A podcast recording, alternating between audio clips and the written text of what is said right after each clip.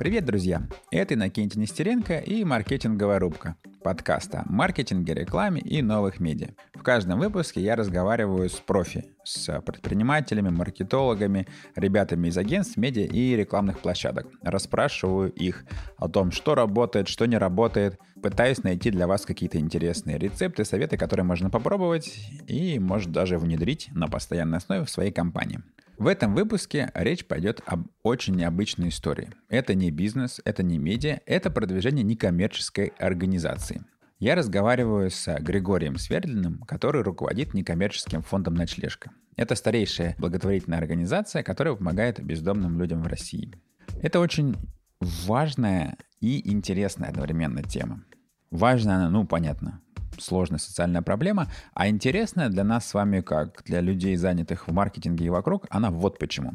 Я думаю, все маркетологи сопричастные очень любят поныть, что что-то маловато ресурсов, что-то какой-то продукт неказистый, никто не хочет его покупать, да как же такое продвигать, да? Знакомая тема? Ну, наверное, да. Все мы любим про это поныть. Теперь представьте себе историю с некоммерческим фондом «Ночлежка», который помогает бездомным людям в России.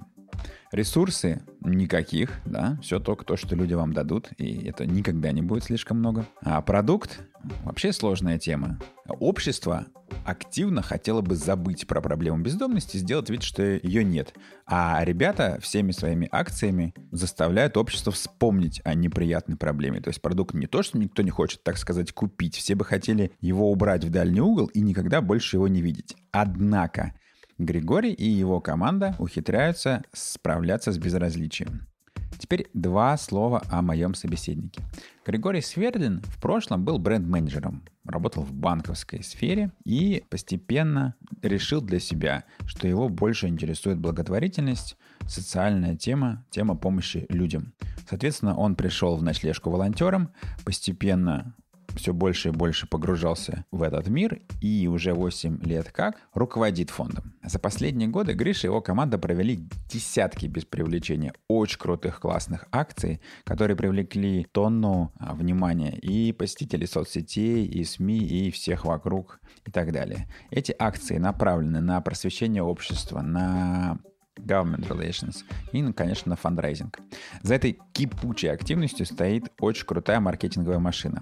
Я вам клянусь, она не уступает, а то и превосходит то, что можно увидеть на стороне бизнеса, а я думаю, 80% бизнеса в России. Благодаря этому ночлежка успешно переключилась с иностранных грантов на регулярные микропожертвования, в несколько раз выросла и по бюджетам, и по штату, и самое главное, помогла тысячам людей не только выжить, но и вернуться с улицы в социум. Ребята открыли приюты, прачечные, сделали массу других добрых дел. Это очень классно и одновременно поучительно для всех, кто работает с ограниченными ресурсами, а я думаю, это все мы, как можно минимальными средствами достигать максимальных результатов. Итак, встречайте Григорий Свердлин. Григорий, добро пожаловать в маркетинговую рубку. Добрый день. Мы сидим не в переговорке, не в офисе, а в данный момент мы сидим на крыше. Ночлежка плотно работает, все помещения чем-то полезным заняты. Конечно, у директора есть небольшая переговорка, но там же сотрудники пьют чай. И поэтому, чтобы спокойно побеседовать, сегодня хороший день, получилось сбежать на крышу. Я бы хотел, чтобы ты для начала кратко рассказал для тех, кто не в курсе или, может быть, недостаточно хорошо понимает, чем занимается ночлежка, да, социальная проблема, которую вы решаете, объем работы, который вы делаете. О, класс. Тут неподалеку э, живет ОМОН, и они сейчас съезжают, что-то демонтируют, поэтому звуки будут интересны у нас иногда. Ночлежка — это благотворительная организация, с 90-го аж года существующая, помогающая с момента своего основания бездомным. И, ну, как мы это сформулировали некоторое время назад, основная цель всей нашей работы — это помогать людям выбираться с улицы и способствовать тому, чтобы в России появилась система помощи бездомным.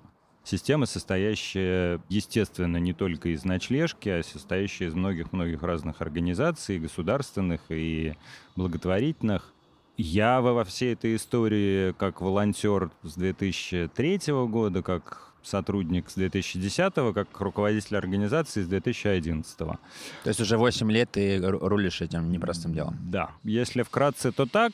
Много всяких проектов у нас э, устроено следующим образом. У нас есть э, гуманитарные проекты, которые помогают примерно 6 тысячам человек каждый год. Это прачечная, это раздача еды, проект «Ночной автобус», это пункты обогрева, которые мы ставим на там, 5, иногда 6 холодных месяцев, и где люди могут переночевать в тепле. Это душевая, и это пункт выдачи, в котором волонтеры выдают пожертвованную одежду, средства гигиены. И вот эти гуманитарные проекты мы называем точками входа, потому что это место, в котором э, завязывается коммуникация, появляется доверие между человеком, который обратился за помощью, и сотрудниками, и волонтерами организации. И там человеку подсказывает, что если он хочет не просто там помыться в душе или там не просто постирать вещи, а хочет попробовать выбраться с улицы, то он может обратиться уже в более сложные проекты ночлежки. Это реабилитационный приют, на крыше которого мы сидим, и это консультационная юридическая служба, которая находится на первом этаже этого же здания. И эти два проекта помогают, э, ну, примерно трем с половиной тысячам человек каждый год. Кто-то приходит один раз проконсультироваться у юриста там по поводу, не знаю, мошенничества с жильем, из-за которого человек оказался на улице.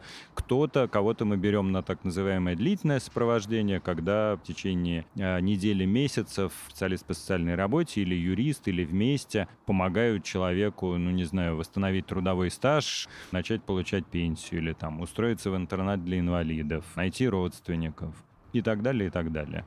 А есть еще, э, если говорить уже не о прямой помощи людям, а говорить о картинке в целом, изменении ситуации в целом, у нас есть еще такие направления работы, как просвещение, я бы это назвал, и это как раз вот мы приближаемся, видимо, к теме маркетинговой рубки. Это наряду с просвещением, это распространение опыта. Мы очень стараемся, чтобы таких организаций, как наша, становилось больше и больше, потому что, ну, в благотворительности вообще, на самом деле, в в российской благотворительности пока организаций мало, в сфере помощи взрослым их совсем мало, а в сфере помощи взрослым, ну вот еще и бездомным взрослым, их прям мало-мало. А очень хочется, чтобы было больше, потому что проблема большая, и никому в одиночку ее не решить.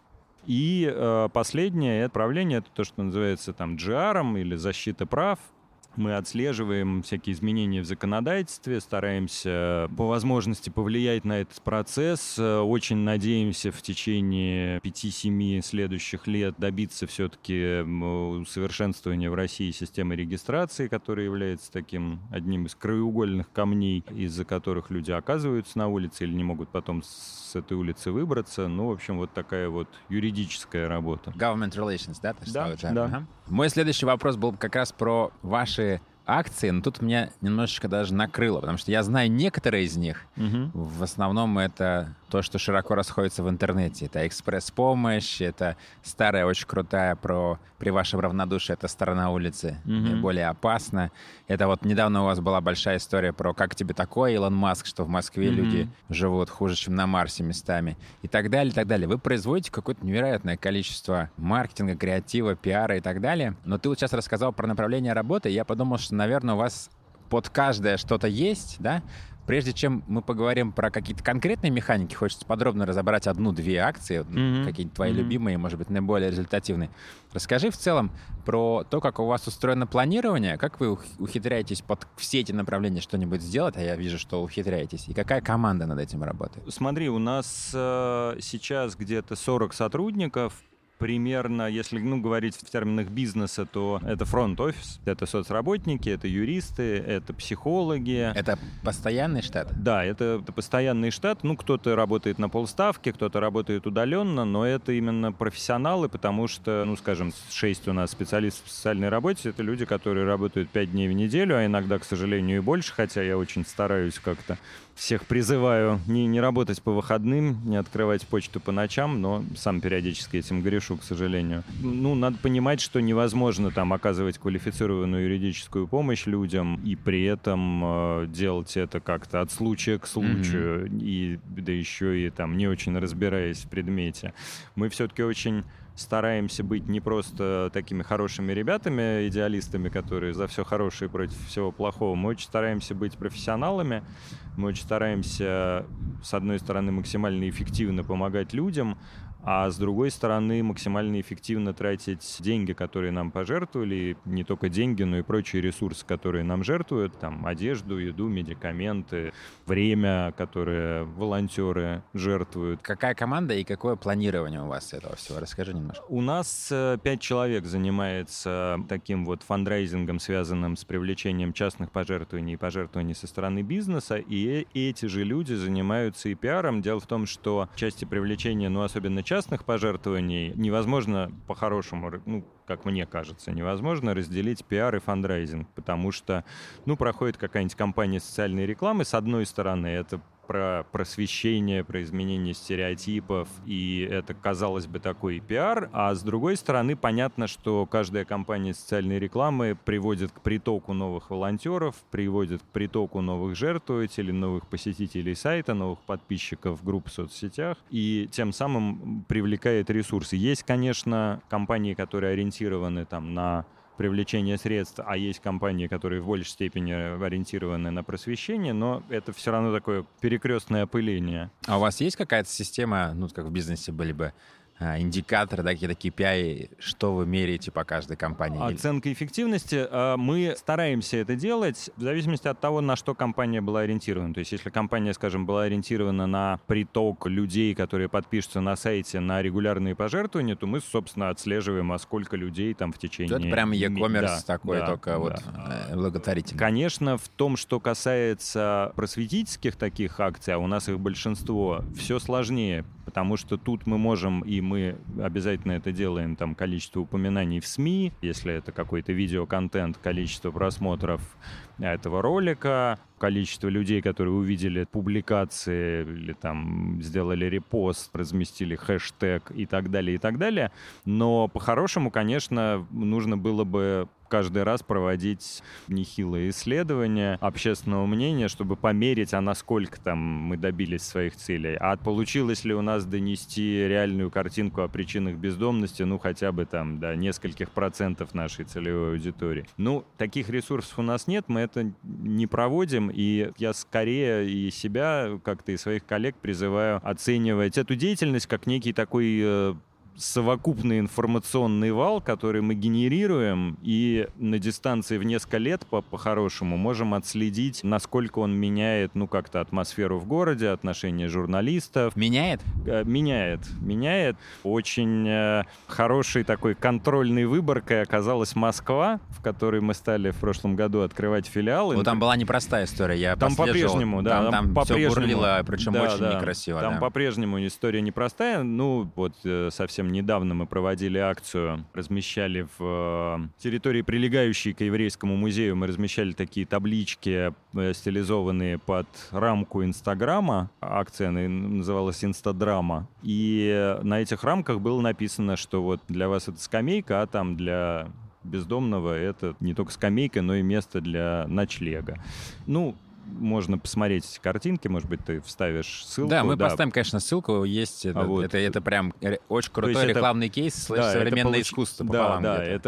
это, получилось лучше, чем я сейчас пересказываю. Почему я про это вспомнил? Потому что сначала, когда я там в какой-то момент написал в соцсетях, что ребята, мы вот делали акции совместно с Петергофом, с Русским музеем, а теперь вот хотим сделать крутую штуку в Москве, ну просто все там парки Москвы отозвались, типа, ребята, давайте к нам. Но когда дошло до дела, и когда мы стали им показывать эту инстаграму, а, ну, абсолютно, как мне кажется, невинная совершенно история, никого не задевающая, Оказалось, что даже самые какие-то такие либеральные, лояльные к благотворительности места в Москве, ну, как-то стали сдавать назад, говорить, что, ну, наша аудитория не поймет, к нам приходят в парк там люди отдыхать, давайте как-нибудь в другой раз. Ну, то есть оказалось, что эта тема, ну, совсем, к сожалению, пока на задворках общественного сознания в Москве. А в Питере не такая ситуация А уже. в Питере уже ситуация сильно другая, да. То есть в Питере тоже, конечно, все согласования, это всегда особенно согласование с какими-то там госструктурами, теми же парками, но которые находятся в госведении.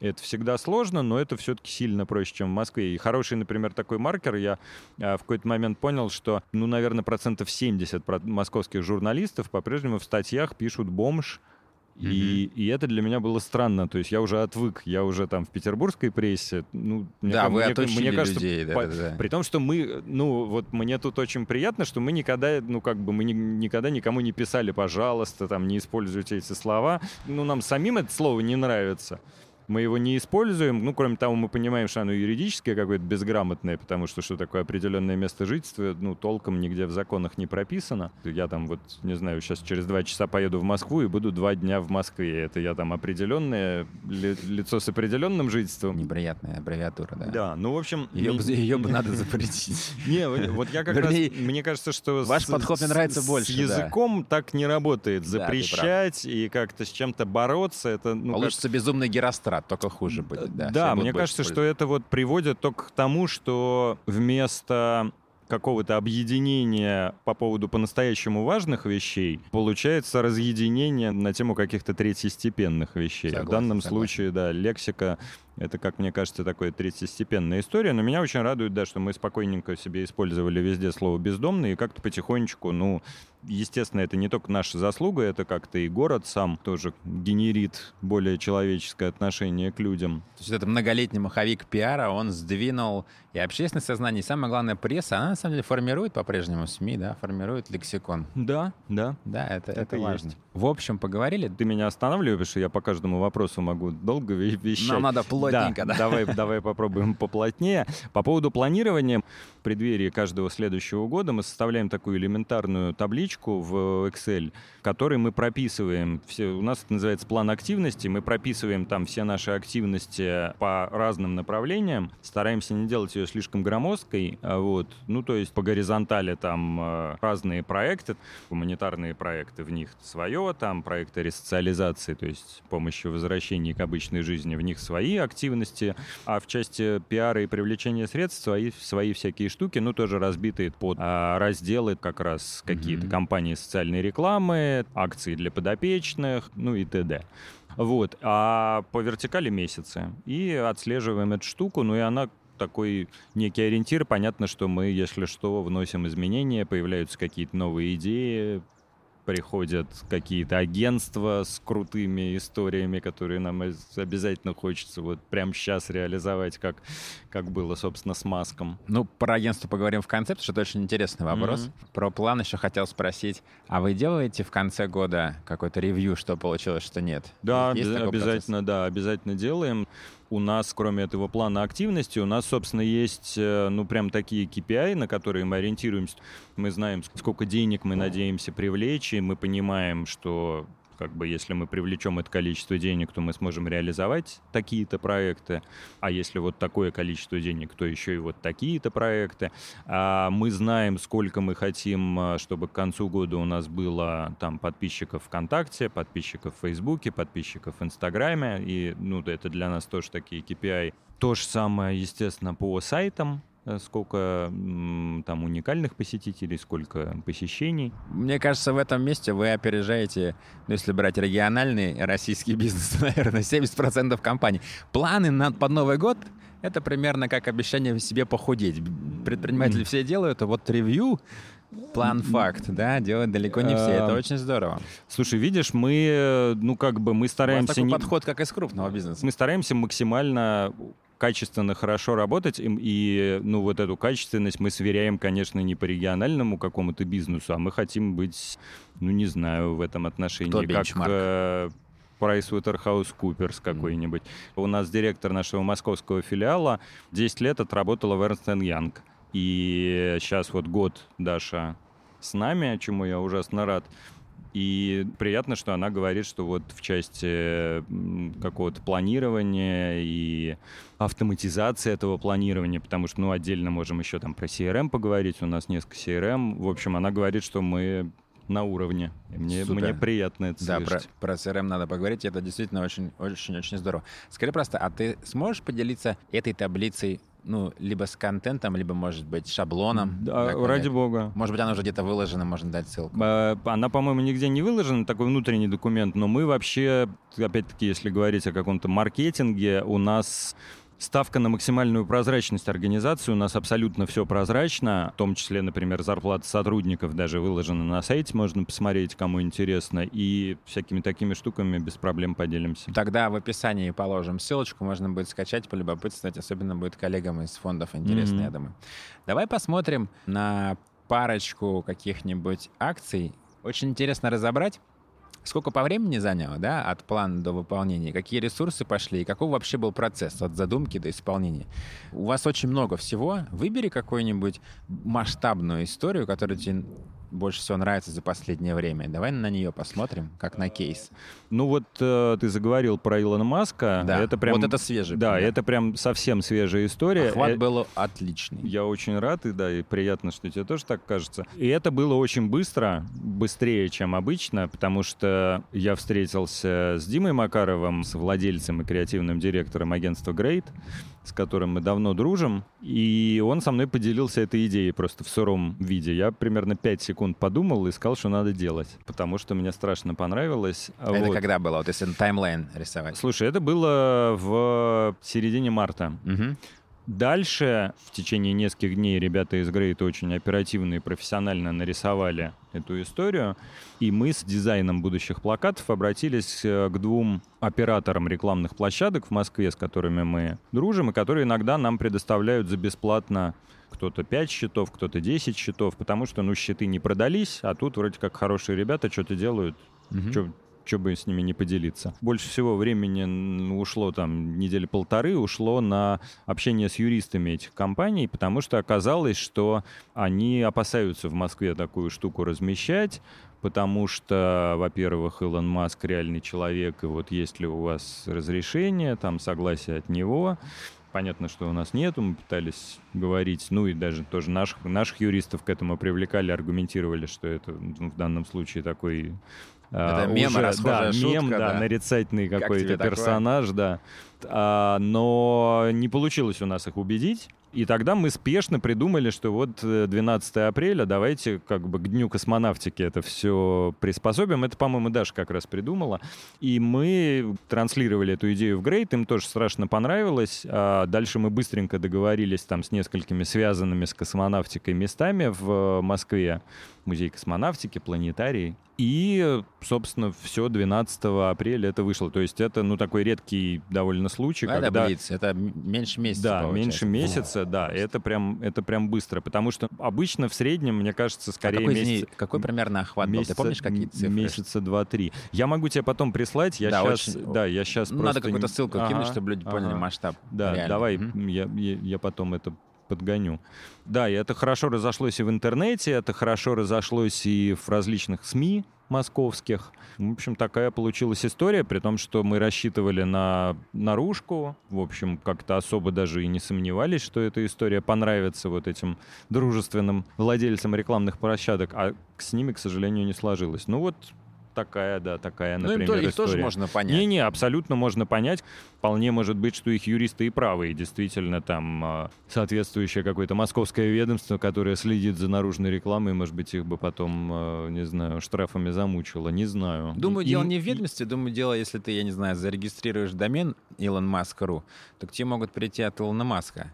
А, кстати, сам-то не проклюнулся? Нет? А, мы ему, ски, мы ему скидывали, но пока не проклюнулся. То есть он, он иногда да. реагирует, иногда я вижу, там какие-то мы, украинцы да. Теслу сняли ну, мы, в деревне под названием Марс. Мы надеялись, ну и, может быть, и выстрелит вдруг. Хотя да, уже, конечно, многовато времени прошло. Очень красиво. Угу. Давай какую-нибудь для контраста разберем тоже большую историю, но которая больше времени заняла по подготовке. Да, давай, потому что, ну, по-разному бывает. Вот, скажем, с э, этой инстаграмой у нас ну, чуть ли не год ушел как раз на поиски площадки, потому что идея была придумана давно, дизайн сделали довольно быстро, много времени ушло на поиски площадки. Надо сказать, что я бы это все назвал таким партизанским маркетингом. Вот в части нашего партизанского маркетинга, зачастую нацеленного на какую-то такую дружелюбную провокацию, а для того, чтобы малыми силами вызвать большой резонанс – малыми ресурсами. Так вот, в этом нашем партизанском маркетинге э, часто есть какие-то идеи, которые тянутся-тянутся, как только мы находим, наконец, площадку, история выстреливает. У вас есть какой-то бэклог, да, какой-то набор историй, да. который можно да. сделать, да. если будет, ну, что-то, наружка в нужном месте, площадка нужного площадка, типа. известное лицо, которое согласится как-то там что-нибудь записать, да. То есть у вас какая-то Такого... тонна креатива, и вы где-то его храните? Да, так и есть. Ну, для всякого хранения, там, синхронизации команды мы Trello используем, mm-hmm. наверное, многим известно. Да, Но да. понятно, что куча есть таких инструментов. Это, в общем, действительно такая инструментальная часть. А главное, ну, чтобы как-то вот э, пузырьки от шампанского в воздухе, в атмосфере, в которой э, живет и работает команда, чтобы они были, чтобы было место для сильных и креативных людей — но это на самом деле не только команды касается, а это касается и каких-то там э, друзей, каких-то агентств, которые нас окружают, потому что в далеком 2012 э, что ли году, когда мы делали ну первую такую большую акцию с Грейтом, кстати, тоже. А, а что это было? Это были, это были мраморные люди против каменных сердец. Это была такая акция в летнем саду. Ну, могу, кстати, про нее рассказать. А, значит, тогда действительно, тогда, ну, ночлежка, как я уже сказал, много лет к тому времени существовала, но была сильно меньше. Там бюджет у нас был в 6, 6,5 раз меньше, сотрудников было меньше, проектов было меньше. У нас было очень мало, в принципе, каких-то частных пожертвований, а сейчас это основной э, источник а тогда были формирования бюджета. Тогда, э, да, тогда были гранты в основном из зарубежных благотворительных фондов, это было там 80% нашего бюджета, и я понимал, что ситуация, ну, как бы будет только ухудшаться в части иностранного финансирования, надо срочно что-то делать, иначе просто там через пару лет организация загнется.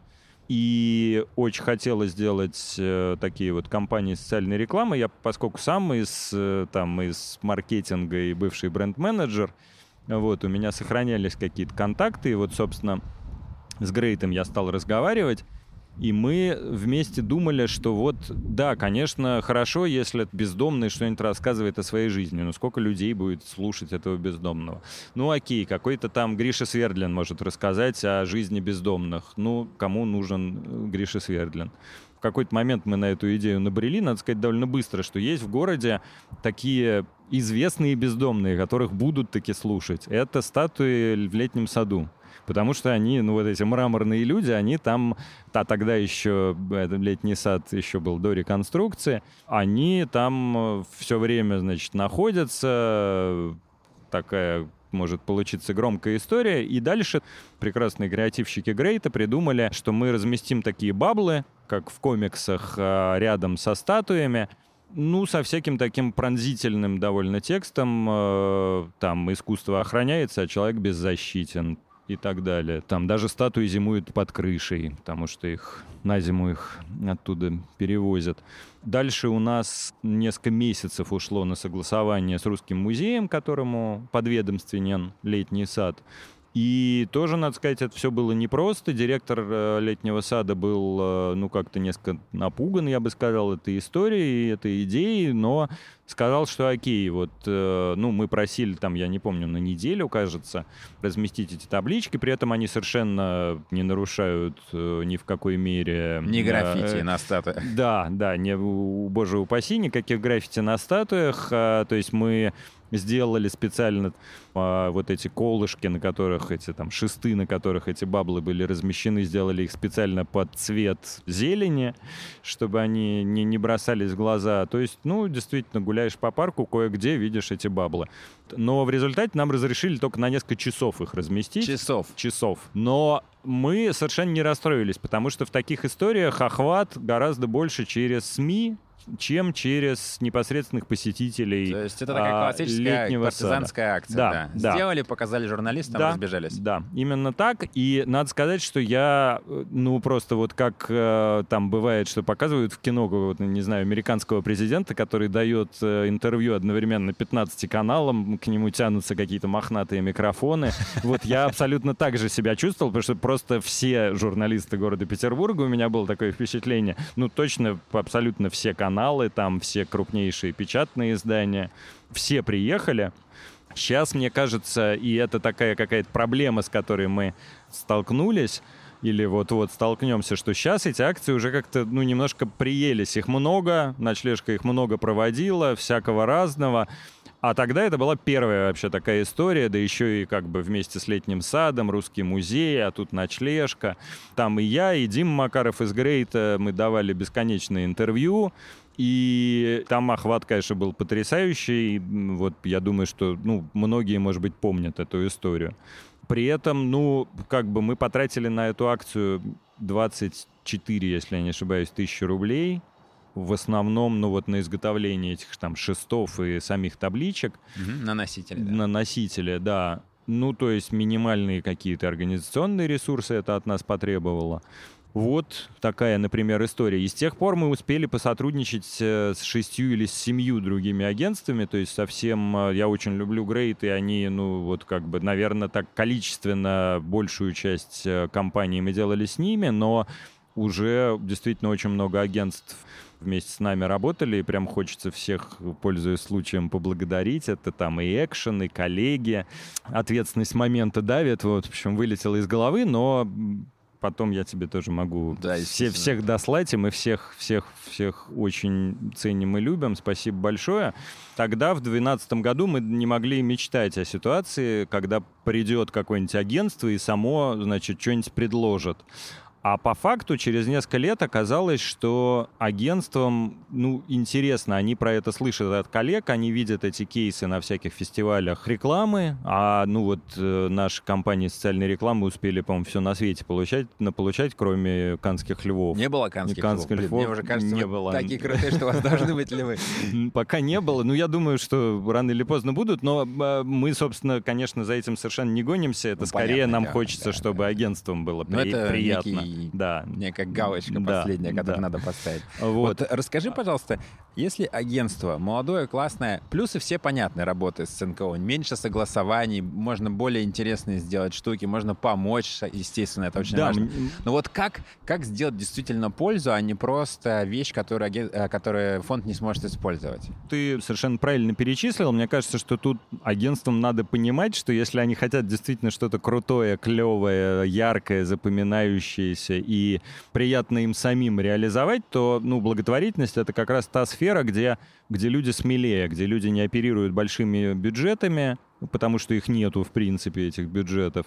А, люди готовы рисковать. То есть нужен людей, большой рычаг. Людей да. самих прет, и действительно можно сделать что-то что очень крутое. Но при этом надо понимать, что большинство благотворительных организаций, я ну, совсем в данном случае не кидаю камень как-то в огород коллег, конечно, э, но это ну, объективная картина. В благотворительных организациях в основном работают люди далекие и от бизнеса, и от маркетинга, и они не очень как бы умеют и понимают э, разговор вот в таких категориях, там, целевая аудитория, бренд-код, Охват. Э, охват. Хотя сейчас, конечно, ситуация меняется, но все равно до такого вот э, бизнесового понимания этих маркетинговых нюансов многим благотворительным организациям далеко. И если организация, которой вы хотите помочь, она такова, то нужен какой-то ну, какой переводчик. То есть нужен, очень важен в данном случае какой-то человек, который, с одной стороны, сможет вытащить из э, благотворительной организации, а что, что на самом деле кажется им важным донести, и в чем они на самом деле видят ну, какие-то проблемы своей организации, вот как-то проблемы в восприятии там, тех, кому они помогают, а с другой стороны сможет донести это уже в терминах привычных рекламщикам.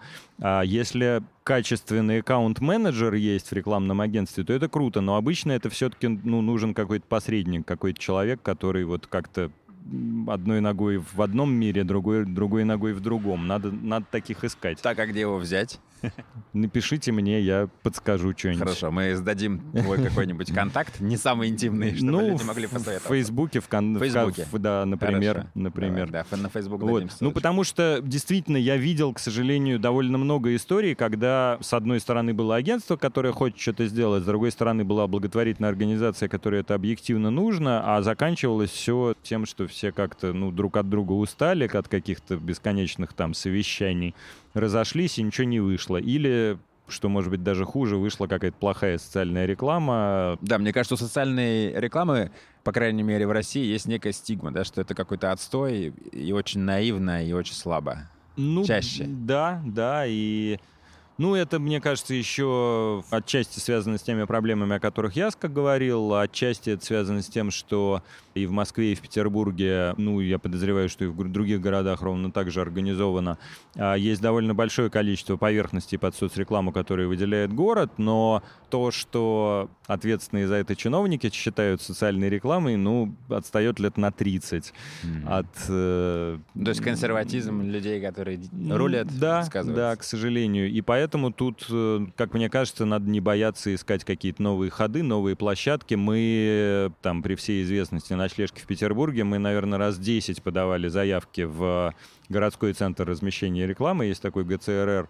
И только буквально вот там несколько месяцев назад, наконец, впервые появились э, наши плакаты в метро на вот этих бесплатных ГЦРРовских площадях. Мы там размещали «Давайте действовать как петербуржцы».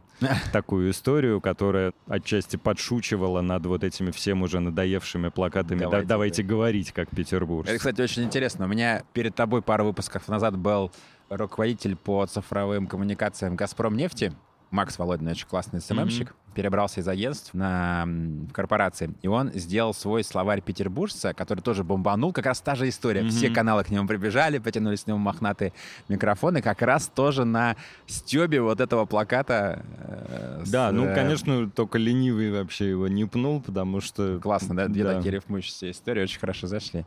Отлично. А что, наоборот, ты порекомендуешь фонду, который чувствует, что внутри вот как-то не хватает идей, не хватает драйва или не хватает фактических знаний, не знаю, по каналам? Что делать, чтобы найти хорошее агентство и с ним нормально работать? Какие тут рекомендации будут? Или как работать с агентствами? Ну, на самом деле, то немногое, что есть у каждой благотворительной организации, это идея.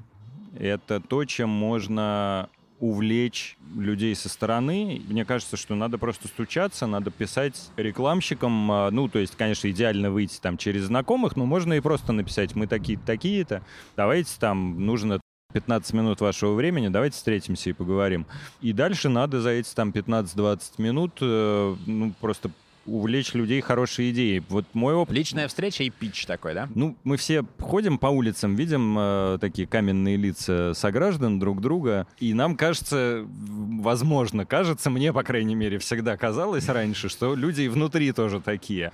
Ну, на самом деле, просто у нас жизнь тяжелая и климат такой. Когда к людям стучишься и обращаешься за помощью и предлагаешь поучаствовать в какой-то крутой движухе, оказывается, что людям вообще очень все это нравится. То есть я не раз слышал там от э, каких-то рекламщиков, а ну как, как у них обычно это выглядит? Ты приходишь в какой-то крутой офис, посреди офиса стоит машина, ну какие-то, не знаю, гамаки висят. Там, панорамные все, окна. Панорамные окна. Все вроде, ну просто рай э, по сравнению с офисом там любой благотворительной организации.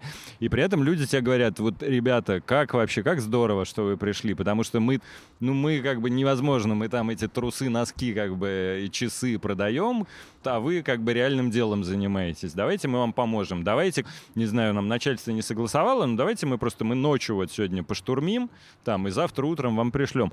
То есть люди вообще, ну, вписываются я бы просто перечислял и перечислял людей, которые, ну, вызывают у меня восхищение, огромное уважение, потому что люди реально ночью что-то что-то делали, вот эти вот трафареты, которые ты упоминал э, про то, что при вашем равнодушии, значит, эта сторона жизни наиболее опасна стилизованные под блокадные вот, значит, предупреждения, в, которые размещались в Петербурге. И это реально ну, рисовалось ночью. То есть эскиз этого всего рисовало несколько человек ночью. Вот, и потом там уже там, в 8 утра мы начинали наносить первое и смотреть, как оно все получается. Тут действительно э, важно увлечь людей своей идеей. При этом важно понимать, что довольно много идей, которые в свою очередь уже рекламщики будут э, вам предлагать, они, скорее всего, не подойдут, и это нормально, потому что люди не знают вашей специфики, не до конца, может быть, понимают, что вы им хотите сказать, потому что, ну, как я уже говорил, не, на разных языках эти два мира говорят. Ну, обычная совершенно ситуация, когда агентство предлагает, там, не знаю, пять вариантов, из них четыре не подходят по разным причинам, один надо докручивать, но когда его докрутят, получается здорово. При этом у нас, скажем, бывало даже с крутыми агентствами, там с BBDO мы в какой-то момент встречались, и, ну, мы поняли, что нам не нравится ни одна вообще идея, которую они предлагают, и мы поняли, что, ну, мы настолько как-то по-разному смотрим на социальную рекламу, что, ну, не получится. Мы просто слишком долго будем был неудобный искать, момент, наверное, искать. да, когда вы такие, нет, ребята. К, к сожалению, да, но тут мне кажется, что все-таки очень важно, ну, делать качественный контент. Ну, я могу сказать, в, в каких вещах мы, скажем, не готовы идти на компромиссы. Да, скажи. Мы для себя в какой-то момент сформулировали несколько, несколько принципиальных вещей. Мы сформулировали, что мы не давим на жалость то есть мы не готовы там э, делать социальную рекламу, в которой будут люди э, с ампутированными от обморожений конечностями ну, это реальная, скажем, зимой проблема, и таких фотографий изготовить как бы можно множество. Вот. А мы не готовы давить на чувство вины. То есть вот этот вот, э, к сожалению, довольно распространенный в благотворительности подход про то, что вот вы там пьете свое кофе за 150 рублей, а подумали ли вы, что на эти 150 рублей можно спасти ребенка? Я уверен, что это подход, ну, как бы он и неправильный, и, и неэтичный. То есть это какое-то эмоциональное насилие, я бы это назвал, сделал. Мне кажется, мы... это очень короткая играющая да. стратегия, которая загадит все информационное пространство для всех фондов. Да, Нельзя да, делать такого. Да, так и есть. И третье, и, наверное, последнее — это мы не готовы делать социальную рекламу, которая разговаривает с аудиторией сверху вниз. Это такая тонкая, но очень важная штука. Мы всегда стараемся быть с аудиторией на равных, не только с аудиторией. Мы стараемся и с людьми, которым мы помогаем, тоже не смотреть на них ни сверху вниз, ни снизу вверх. Мы люди, они люди, там наши жертвователи, будущие жертвователи, наши волонтеры тоже люди, и мы совсем мы не умнее их, мы не сострадательнее их. Мы в этом конкретном поле мы лучше информированы, это да информацией поделимся, постараемся сделать это интересно, прикольно, э, может быть, даже модно в каком-то смысле, но уж точно не сверху вниз. Пожалуй, что это все. Вот три таких штуки, которыми, ну, как мне кажется, важно не поступаться. В, вполне может быть, что в других фондах они будут какие-то другие. Тут я совершенно не навязываю на, наш подход. Но вот э, сформулировать для себя эти какие-то принципиальные вещи и не идти на компромиссы в отношении них, мне кажется, важно. А еще такая штука, которая мне как-то периодически бросается в глаза, то, что много, ну, это вообще проблема рекламы, но это, может быть, в особенности проблема социальной рекламы, потому что, ну, сложнее померить эффективность, у тебя нет каких-то продаж. У тебя, да, есть пожертвования, но не все, как мы уже говорили, не все твои компании направлены на увеличение пожертвований.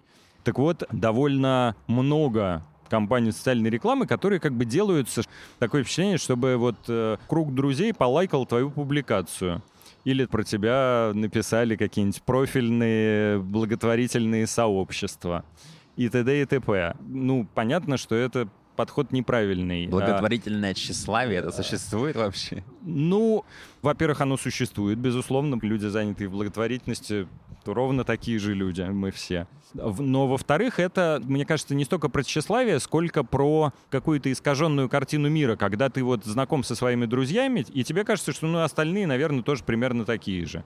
Ты ориентируешься на них, как бы вот эти нас поддерживают, ну, мы вот примерно на таких же делаем э, социальную рекламу. В результате эту социальную рекламу видят, э, и она нравится тем, кто и так поддерживает, и она или не, не видна, или не интересна как бы тем, кто выходит за рамки этих там 200, 300 или 3000 человек. Особо хардкорных хипстеров. Вот, а, да, которые там подписаны уже на пожертвование 10 благотворительным фондом. Вообще, кстати, круто, что таких людей больше и больше. Ну, тут просто важно помнить, что реклама не должна нравиться, она должна работать. То есть не должна противоречить вот этим корневым правилам организации, да, да не да. нарушать принципы. Но все остальное, как ты сказал, дружелюбная провокация, да, это вот то, что как раз про работу, а не про то, что понравится кругу друзей э, да. э, твоих или друзей организации, и даже, уже есть. и даже вам самому. То есть бывают какие-то штуки, которые я понимаю, что вот лично я Гриша Свердлин, но мне это не очень интересно. Здесь много многовато рюшечек на мой вкус, а здесь вот наоборот маловато рюшечек. Но не для Гриши Свердлина делается реклама. Это бы. вообще на самом деле в маркетинге ошибка номер один. Да. Просто номер один. Да. Ориентироваться на себя. Я сюда не кликаю, мне это не нравится, я так не делаю. Боже, сколько всего этого наелся в агентстве. Да, вот, как хорошо, давай что ты это понимаешь. поделимся, поделимся нашей болью, обнимемся. Да. Это все делается для аудитории. Если это GR, то это делается для чиновников, и у них совершенно другие вкусы. Они на других местах, в других местах клубятся, другие мечтают, у них вообще другие интересы. Да, да. На самом деле маркетинг, если вот всю суть маркетинга уместить в одно предложение, мне кажется, что маркетинг — это просто взгляд на ваш и ваш продукт со стороны. Вот про это весь маркетинг, про то, как глядеть на себя со стороны. Ну, тут надо просто вообще вот ничем не брезговать. Надо там спрашивать знакомых, спрашивать незнакомых, спрашивать в соцсетях, не знаю, устраивать... А вы делаете маленькие пилотные компании? Ну, вот в бизнесе бывает продвинутые организации делают АБ-тесты, даже если говорить о слушай, у нас бывает, Больше что... performance кампания, бывает, Да, бывает, что мы тестим какой-то дизайн. Ну вот ага. мы сейчас, например, там придумали наклейки на двери заведений, которые участвуют в экспресс-помощи. А, вот, и хотим сделать такие наклейки. Нарисовали несколько вариантов дизайна и тестим их там. Фокус-группа? Все... Да, ну, да? по сути, фокус-группа. Тестим их на всех подряд.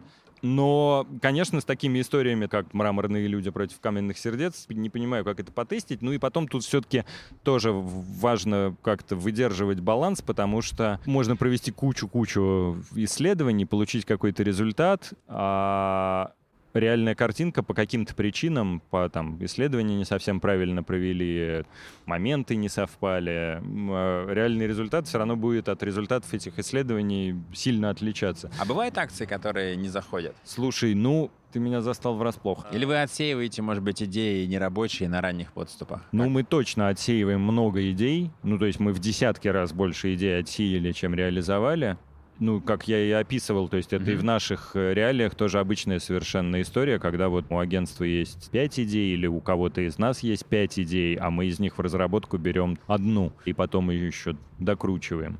Редко, но бывают обратные примеры, когда приходит какое-то агентство с двумя идеями, и прям две надо реализовывать. Но это реже. Слушай, каких-то вот прям провальных я, честно говоря, не помню акций. То есть были акции, наверное, ну сейчас ничего не приходит в голову, но точно были, потому что мы их по 5-7 штук каждый год делаем. Вот. Точно были, которые, ну, меньше выстрелили, чем мы надеялись. Но такого, чтобы ну, совсем в песок ушло, такого я не помню. Угу. Тут, э, мне кажется, тоже важно, чтобы вот наряду с этим взглядом со стороны было еще какое-то чутье, опыт, интуиция у человека, который внутри организации принимает решение, что делаем, что не делаем. Но это вот только как бы про, Но про, это чисто практик, практикой, да, обучением, и это какой-то такой внутренний, мне кажется, камертон, он или есть, или нет. Если есть, его можно развивать. Если его нет, то надо лучше кому-то делегировать, у кого он есть вот этот внутренний камертон, мне кажется, что он как раз с одной стороны про понимание каких-то тонких вещей, о которых я говорил, а с другой стороны вот про умение абстрагироваться от своего личного отношения или там отношения своего круга к конкретной акции и попытка посмотреть успешная попытка посмотреть на эту акцию со стороны людей, которые совсем ничего не знают об организации, людей, которые что-то слышали, но если их спросят, о чем то именно организация занимается, он как-то будет теряться в ответах. Ну и вот представить себе, как те или иные люди будут смотреть на эту акцию. Угу. Такой вопрос про, про бюджеты. Ну, конечно, угу. бизнес всегда гораздо интереснее брать спрашивать. Но вы тратите деньги на сам по себе бюджет какой-нибудь акции, на какую-нибудь закупку или на размещение, или это всегда бартер? Расскажи немножко про то, как вы, скажем, с рекламными площадками или вот с операторами наружной рекламы работаете. Или про интернет чуваков. Вам, по-моему, ВКонтакте, да, как помогает? Да, нам помогает ВКонтакте. Слушай, мы, ну, мы никогда не тратили деньги на размещение, то есть у нас тут совсем не такая история, как у бизнеса, и у бизнеса, конечно, так не выйдет. Какому-то маленькому бизнесу, у которого нет бюджетов, надо искать другие пути. А, мы иногда тратим э, деньги на ну, на какое-то оборудование. Скажем, мы рисовали в какой-то момент э, такой, э, делали клип «Ой, мороз, мороз», в котором там пели и Шевчук, и э, Гребенщиков, и Шнуров. И к этому клипу рисовали еще анимацию. И вот там, скажем, аниматору платили 30 тысяч рублей, ну, потому что нам было важно, чтобы это было хорошо нарисовано. Вот аниматора за бесплатно мы не смогли найти, платили 30 тысяч рублей. Ну, этот ролик э, принес нам гораздо больше денег, то есть тут скорее не к бизнесу такое обращение а к коллегам, тут надо понимать, что это инвестиции. Вы, если вы сделаете хорошую акцию, то она и в финансовом а, отношении сразу мгновенно окупится, но она еще потом будет окупаться благодаря тому, что вырастет известность организации, к вам придут волонтеры, какой-то бизнес про вас услышит, и спустя какое-то время вы с этим бизнесом уже будете общаться не в холодную, а как некая известная для них организация. А, но в нашем случае это всегда были десятки тысяч рублей или тысячи рублей, или совсем за бесплатно, но никогда не были сотни тысяч, мы никогда ни ни на одну акцию не тратили. Хотя если бы мы понимали, что она принесет миллионы, то почему нет? Ну просто вот Пока... Ну, вы организуете фестиваль, скажем, да, Ночлежка Фест. Там, наверное, бюджет побольше. Да? да, кстати, если говорить о бюджете Ночлежка Феста, то там бюджет э, несколько сот тысяч рублей, конечно, на этапе подготовки, потому что там нужно брать оборудование в аренду, и да, мы стараемся его раздобыть со скидками, но все равно за бесплатно нам его не... и нам его то, тоже никто не дает, а иногда и со скидками не дает, и приходится арендовывать. И нам нужно там иногда оплачивать билеты артистам, чтобы они приехали. Да, у нас получается раздобыть за бесплатно площадку, у нас получается за бесплатно раздобыть, собственно, тех, кто будет петь, но все остальное за деньги. И, кстати, для рекламы Ночлежка Феста мы несколько раз э, покупали рекламные площади. Ну, немного там точечно, но все-таки покупали рекламные площади, потому что понимали, что, что это окупится, что придут люди и купят билеты. Что касается взаимодействия с э, операторами рекламных площадок, ну, скажем, в Петербурге, если я не ошибаюсь, 6 таких компаний, мы в какой-то момент стали с ними связываться. Я уже сейчас даже не помню, может быть, даже и от оттуда тоже кто-то с нами связывался в какой-то момент. На самом деле не было никаких там, не то, что мой там э, дядя работает небольшим человеком где-то, или... То есть никаких специальных там... Все рядом. Специальных, да, все рядом, никаких специальных выходов у нас никогда не было. Мы связывались, мы знали, что у рекламных операторов всегда или почти всегда есть площади, которые не продаются. Или пока... сезоны, когда... Сез- сезоны, ну и да. И мы просто там с одними договорились, что окей, там мы вам 10 мест будем отдавать каждый месяц э, пустующие, если они будут, а мы вам там 15. А совсем не со всеми получилось договориться. Э, не у всех совсем есть формат, который нам подходит. Такая история. Ты упомянул CRM, очень интересно, да, потому mm-hmm. что это и для бизнеса очень важная часть, потому что маркетинг это далеко не только формирование предпосылок, да, не только продукт и не только привлечение. Это еще и то, что происходит потом, качество внутренних процессов организации, качество обслуживания клиентов, подопечных, кому, кому бы там организация не была адресована. Вот расскажи, как у вас это все начиналось и что сейчас есть. Слушай, ну начиналось, э, как у всех, я думаю, с excel таблиц первый CRM, который мы сделали в 13 или 14 году, 13 была CRM для наших, для тех, кто занимается прямой помощью, то есть для наших социальных работников, юристов и психологов. И э, в эту CRM мы заносим всех людей, которые приходят в нашу консультационную службу.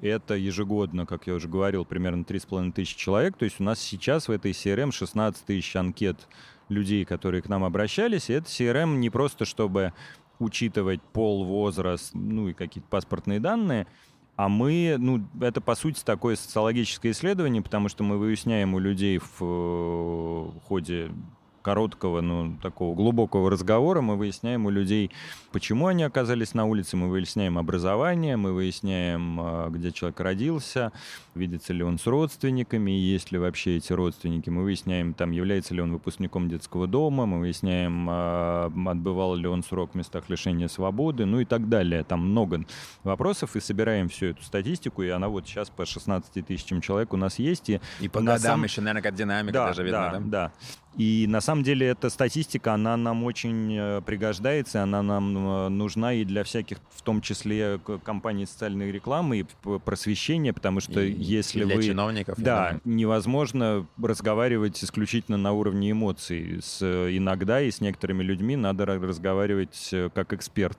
И мне кажется, что это очень важно, если да. организация, ну вот, Обладает в своем, цифрами, в своем поле становится, обладает экспертизой и становится таким экспертом, потому потому что тогда и журналисты к вам будут звонить за комментариями, и чиновники действительно уже не смогут отмахиваться. Там. Вот ваша классическая история по того, что люди считают, что бездомные сами виноваты. Да? Вы можете описать да, на цифрах, это как именно они не виноваты. Да, это классический стереотип, да, и мы стараемся, ну, как бы рассказывать, как оно на самом деле. Мы стараемся не воевать с какими-то чужеродными концепциями, а мы-то стараемся транслировать свои. Виновато.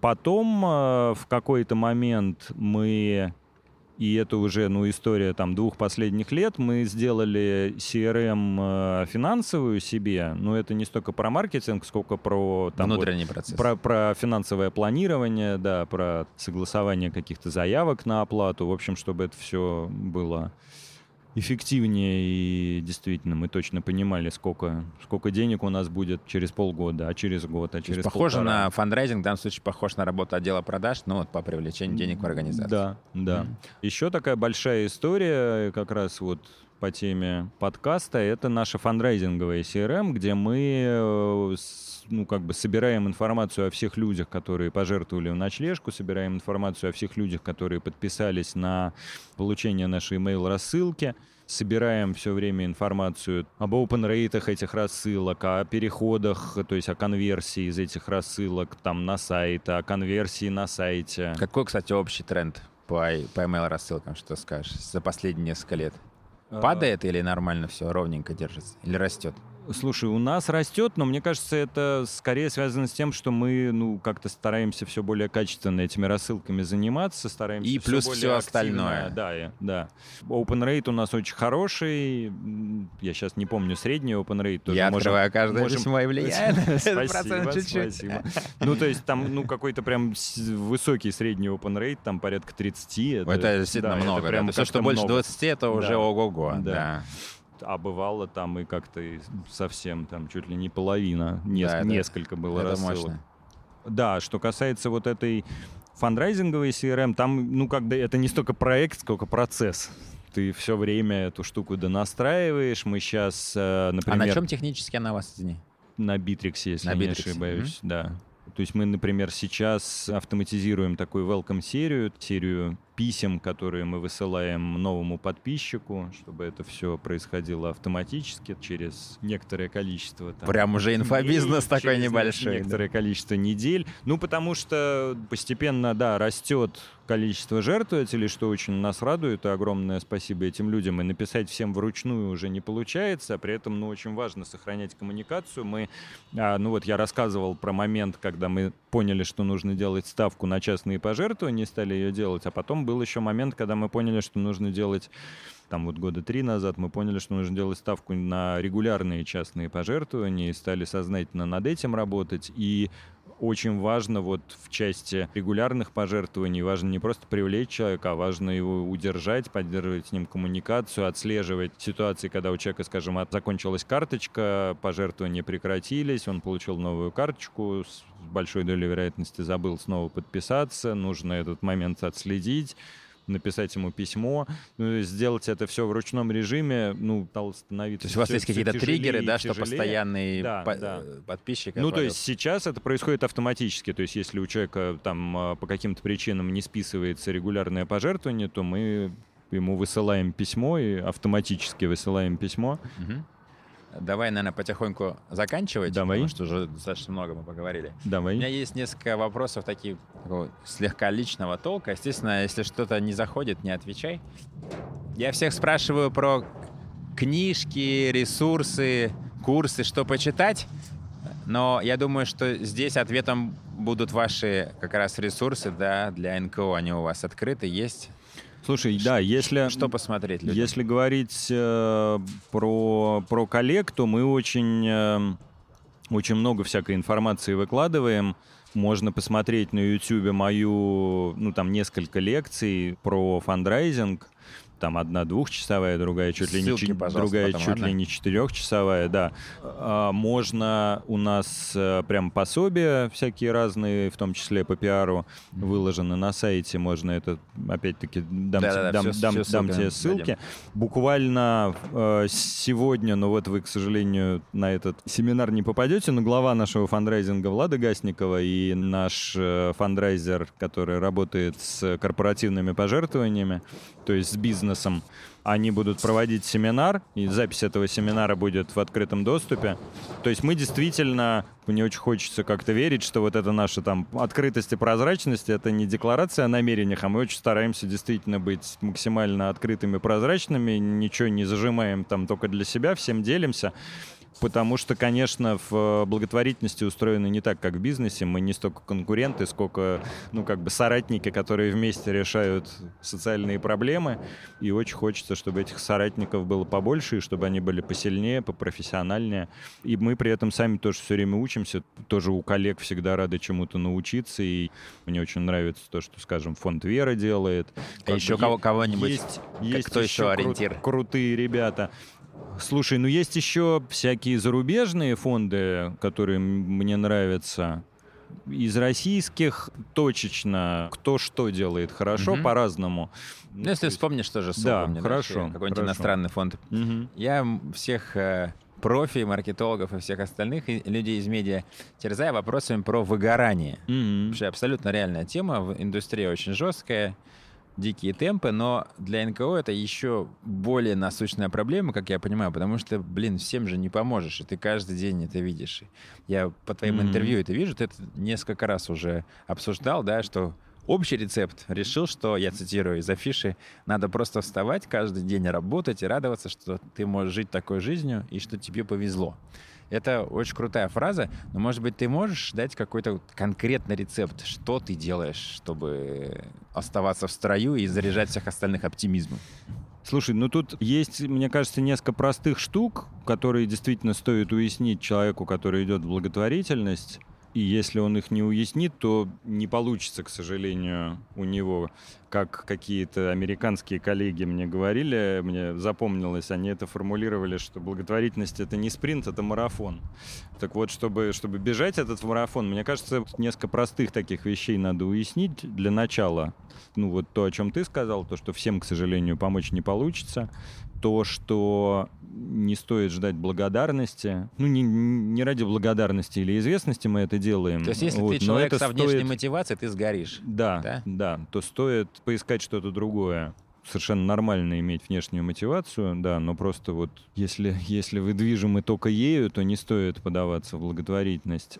Мне кажется, что очень важно это не столько про какого-то отдельного человека, сколько про организацию. Очень важна действительно атмосфера, потому что, ну, есть организации, в которых люди выгорают и выжигают еще напалмом все вокруг себя, и просто все как-то, все в огне. А есть организации, в которых люди друг друга поддерживают, приходят на помощь, заряжают энергией, там идут выпивать после работы в бархронике. А, при том, что понятно, что, ну, я не хочу тут как-то в розовом цвете на ночлежку рисовать. У нас тоже были разные периоды, и у нас тоже, к сожалению, были сотрудники, которые выгорели. Мы это вовремя не отследили, или, может быть, вообще не стоило их брать на работу. Важно понимать, в каких условиях люди работают, там, сколько денег они получают, вынуждены ли они как-то вести достойную жизнь, вынуждены ли они еще там на трех работах одновременно работать наряду. У вас с... есть какое-то правило про зарплаты, какой-то, не знаю, процент от рынка, что-нибудь такое? Слушай, у нас есть, э, да, у нас есть такая концепция, что мы хотим, чтобы наши сотрудники получали 80% от рынка. Круто. У нас э, не всегда это получается, но мы к этому стремимся. Ну, по, я бы сказал, что по многим позициям мы как бы этого добились. Скажем, наши соцработники, мне кажется, больше получают, чем, чем, чем по рынку, хотя все равно хочется поднимать и им тоже зарплату. Ну, то есть мы все время над этим работаем, потому что ну, потому что это действительно это влияет на на атмосферу, на качество работы, и это тоже, ну, это тоже инвестиции в каком-то смысле. Ну, то есть не бойтесь платить фандрайзерам зарплату, если это хорошие люди, которых вы грамотно научили, то они принесут в организацию больше денег а гораздо, чем вы на них потратите. Это тоже, кстати, важный показатель, который мы отслеживаем, и Выручка на сотрудника, условно говоря, да? да ну, привлеченный пожертвования Да, да, да, потому что, ну вот, я тоже это не сам придумал, а у каких-то западных коллег подцепил. Есть такая идея, что если 5 к 1 это уже хорошо, 7 к 1 это супер, у нас восемь с половиной к одному, и мы, и мы этому очень, да, очень, очень рады.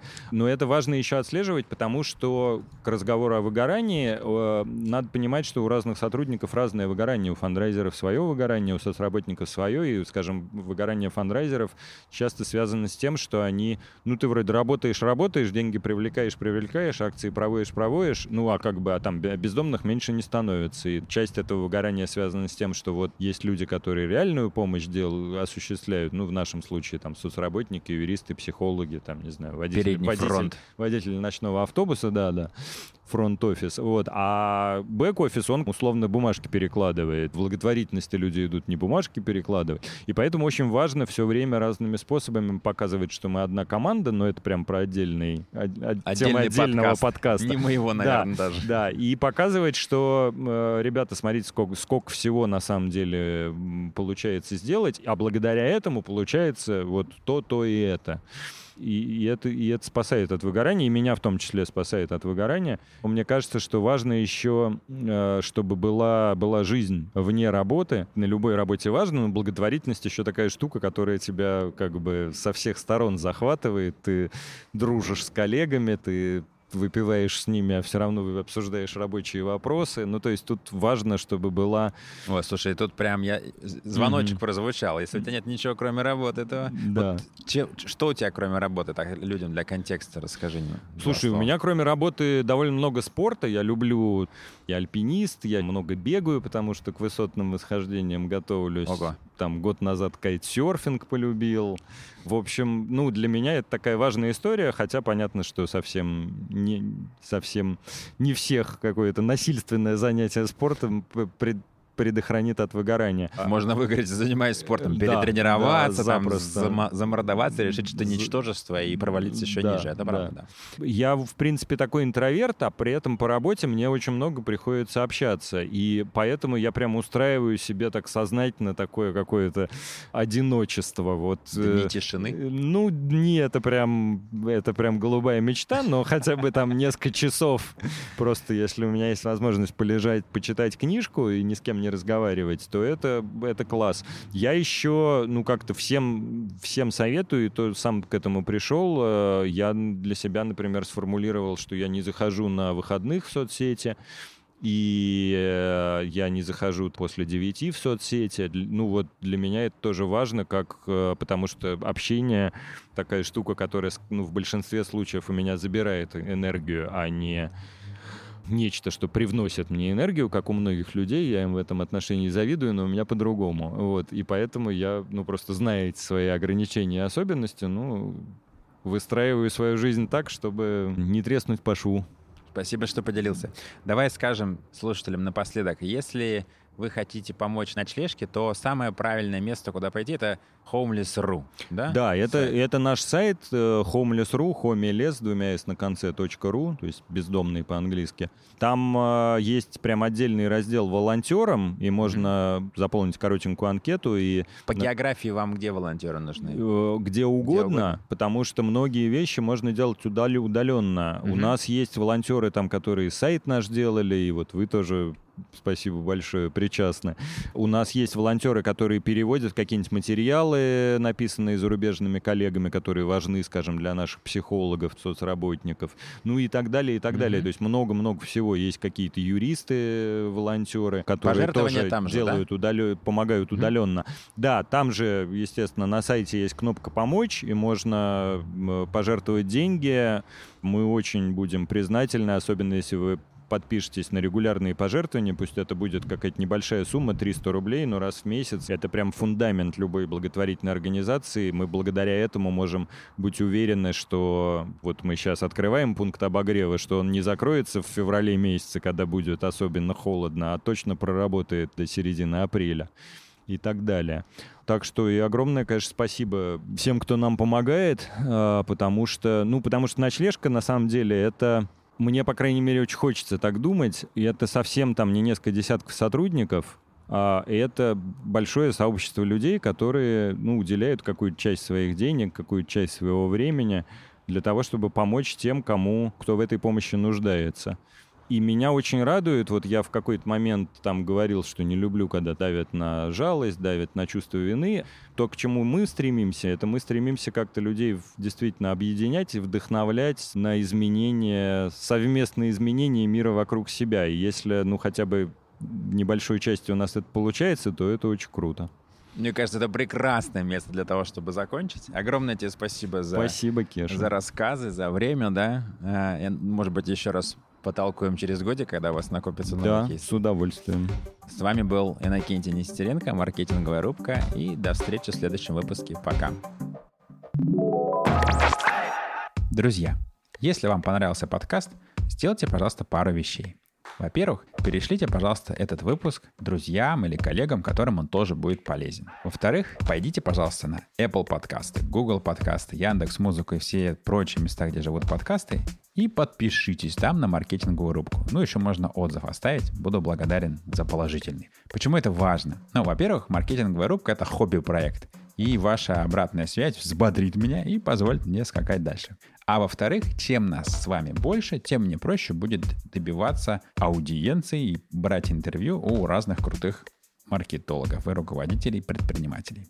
Кстати, если вы знаете кого-то, кто делает нереально крутой маркетинг и поэтому должен стать героем моей маркетинговой рубки, пожалуйста, не стесняйтесь и пишите мне. Все контакты есть на сайте проекта kines.com. Большое спасибо. До встречи в следующем выпуске. Пока.